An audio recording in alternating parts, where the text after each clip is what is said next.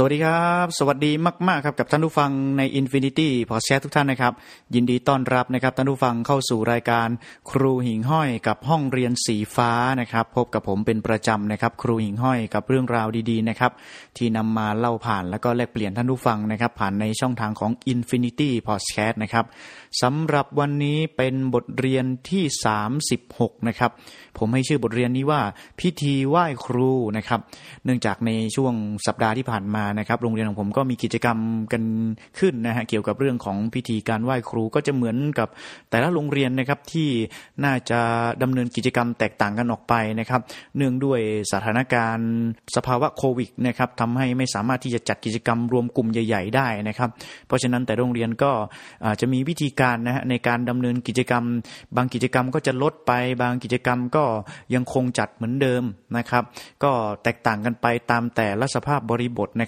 ครับแต่เนื่องด้วยกิจกรรมที่จัดขึ้นในสัปดาห์ที่ผ่านมาก็คือกิจกรรมการไหว้ครูนะครับ เป็นพิธีไหว้ครูที่โรงเรียนผมจัดเนี่ยก็คงจะเหมือนกับหลาย ๆ โรงเรียนนะครับที่ได้จัดขึ้นนะครับ โดยการที่ไม่เอานักเรียนทั้งหมดนะฮะมารวมเพื่อจัดกิจกรรม แต่เป็นการจัดกิจกรรมพิธีไหว้ครูแบบแบ่งนะฮะแบ่งเข้าร่วมกิจกรรมก็คือเป็นช่วงชั้นนะฮะปหนึ่งสองสามด้วยกันนะฮะบางโรงเรียนก็อาจจะเป็นทำเป็นห้องใครห้องมันนะครับ ตามแต่ที่คุณครูกับนักเรียนในชั้นเรียนนั้นได้ตกลงกันว่าจะประกอบพิธี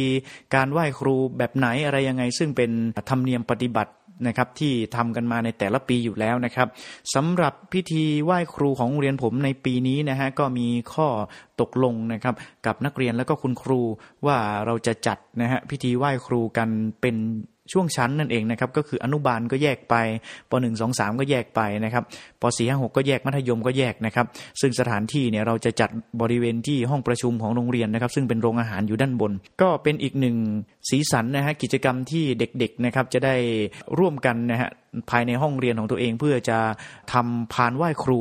นะครับ ซึ่งแต่ละปีก็จะแตกต่างกันออกไปนะฮะแต่สิ่งที่เราเฝ้ามองแล้วก็เห็นก็คือเด็กๆเขาจะมีการ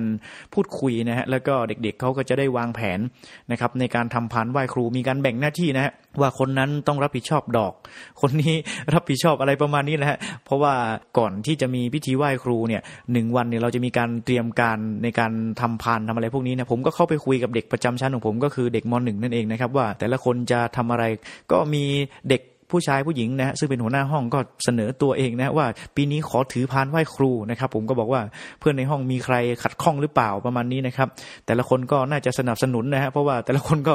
อายเหมือนกันนะที่เวลาถ้าถือพานไหว้ครูนี่มันยืนอยู่ข้างหน้าก็อายนะครับมีคนเสนอตัวขึ้นมา แต่ละคนก็ปรบมือต้อนรับนะฮะถือว่าเป็นการยอมรับในมติของห้องนะครับ เพื่อที่จะเป็นผู้ถือพานในการไหว้ครูก็ยกตำแหน่งให้กับทางหัวหน้าห้องนะครับ แล้วก็คณะกรรมการห้องในการที่จะถือพพานไหว้ครูนะครับ แต่ทุกคนก็ต้องจะช่วยกันนะฮะหัวหน้าห้องเขาก็บอกประมาณนี้ ก็แบ่งหน้าที่กันฮะว่าใครเอาดินเหนียวมาใครเอาดอกไม้มานะครับ แต่ละคนเขาก็จะ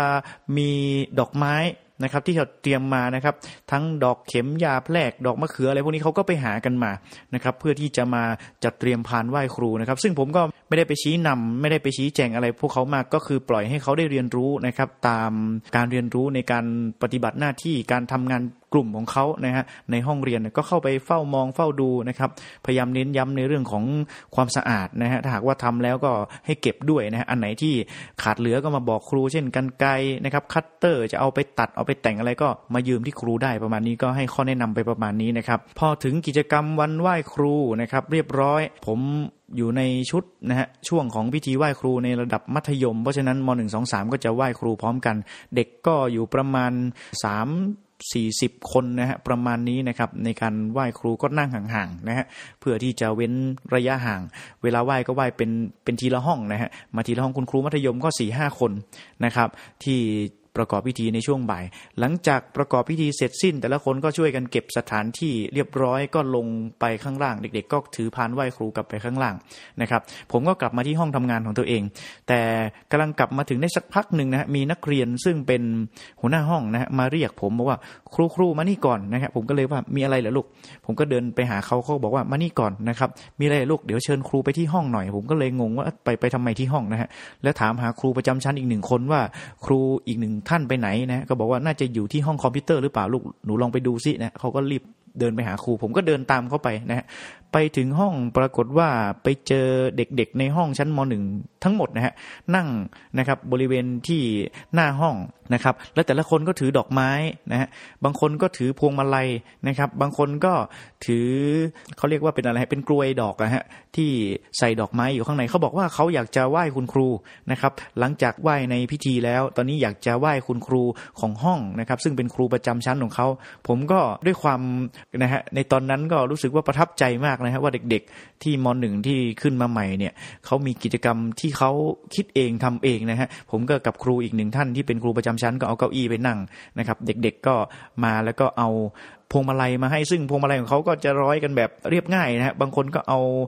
ดอกมาทำเป็นเป็นวงนะฮะบางคนก็ถือแต่ดอกไม้มานะฮะบอกว่าเอามาให้ครูนะครับ มาถึงปุ๊บก็ผมก็อวยพรให้พวกเขานะฮะตั้งใจเรียนแล้วก็เป็นเด็กดีนะครับ ก็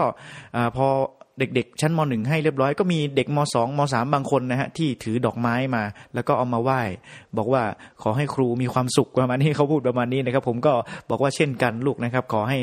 ทุกคนมีความสุขนะครับ ก็ถือว่าเป็นหนึ่งอีกหนึ่งกิจกรรมนะครับ ที่เป็นธรรมเนียมปฏิบัติที่ปฏิบัติสืบต่อกันมา แล้วก็เด็กๆ ก็แสดงถึงความกตัญญูกะตะเวที แล้วก็แสดงถึงการระลึกถึงพระคุณของคุณครูนะครับที่ได้ประสิทธิ์ประสาทวิชาความรู้ ผมก็คิดถึงคุณครูเหมือนกันเพราะว่าในตอนสมัยเด็กเนี่ยเรามักจะทำกิจกรรมแบบนี้ตลอดนะฮะได้ถือพานได้ถืออะไรก็คิดถึงคุณครูนะครับ ก็บอก กับนักเรียนว่าสิ่งที่พวกเธอทำก็ถือว่าเป็นสิ่งที่ดีนะครับ ซึ่งคุณครูก็ไม่ได้ร้องขอ แต่พวกเราเนี่ยระลึกถึง